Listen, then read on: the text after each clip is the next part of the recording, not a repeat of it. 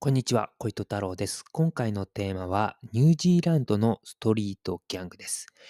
ストリートギャングというですね、アウトロー組織のカテゴリーというのがあってですね、ニュージーランドにはですね、そのえーストリートギャングというのが活動しています。で、ニュージーランドの場合は、ストリートギャングの他に何があるかっていうと、バイカーギャングなんですね。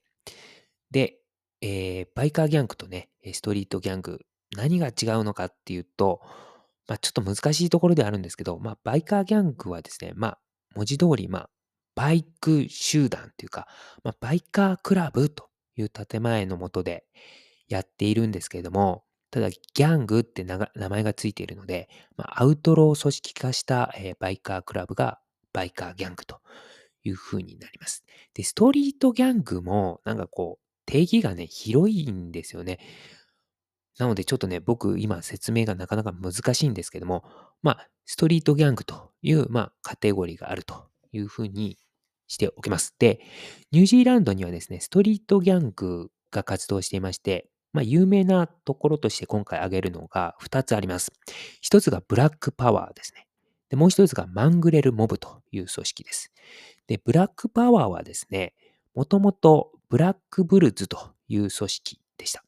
で、せんきゅうひゃくななじゅうねんにウェリントンで結成されました、ブラックブルズは。で、ブラックブルズというのはですね、マオリ族の青年たちが結成したんですね。で、ウェリントンっていうのは、結成されたウェリントンっていうのはニュージーランドの首都です。はい、で、このマオリ族のですね、ブラックブルズはですね、まあ、後にですね、他のマオリ、マオリ族のグループと、まあ、くっついてですね、ブラックパワーという今のね、組織を築きました。で、このブラックパワーの特徴なんですけど、ただのストリートギャングじゃなくて、おそらくバイカーギャングをちょっと意識してですね、バイカーギャングはですね、あの、みんなベストを着てるんですね。バイカーギャングって、バイカーギャングの活動をしているときは、まあ、制服な、制服のようなものです。で、そのベストの、あの、背中のところにですね、組織専用のワッペンをこう、つけるんですよ。で、その組織専用ワッペンも、ストリートギャングのブラックパワーも取り入れるんですね。要はちょっとバイカーギャングを、まあ、絶対意識してますよね。あの、意識して、あの、ワッペンをつけます。で、バイカーギャングのようにですね、こう、指揮命令系統をこうね、はっきりさせていきます、ブラックパワーの中で。まあ、つまりですね、あの、ストリートギャングなんだけれども、ちょっとバイカーギャングっぽい組織に、こう、ブラックパワーってしていったのかなっていうふうに思います。で、あともう一つのマングレルモブはですね、こちらはですね、ヨーロッパ系の不良青年たちによってこう結成されました。で、結成されたのがですね、せんきゅうひゃくろくじゅうねんだいぜん半になります。なので、ブラックパワーよりも、まあ、古いかなっていうふうに思われます。で、ウェリントン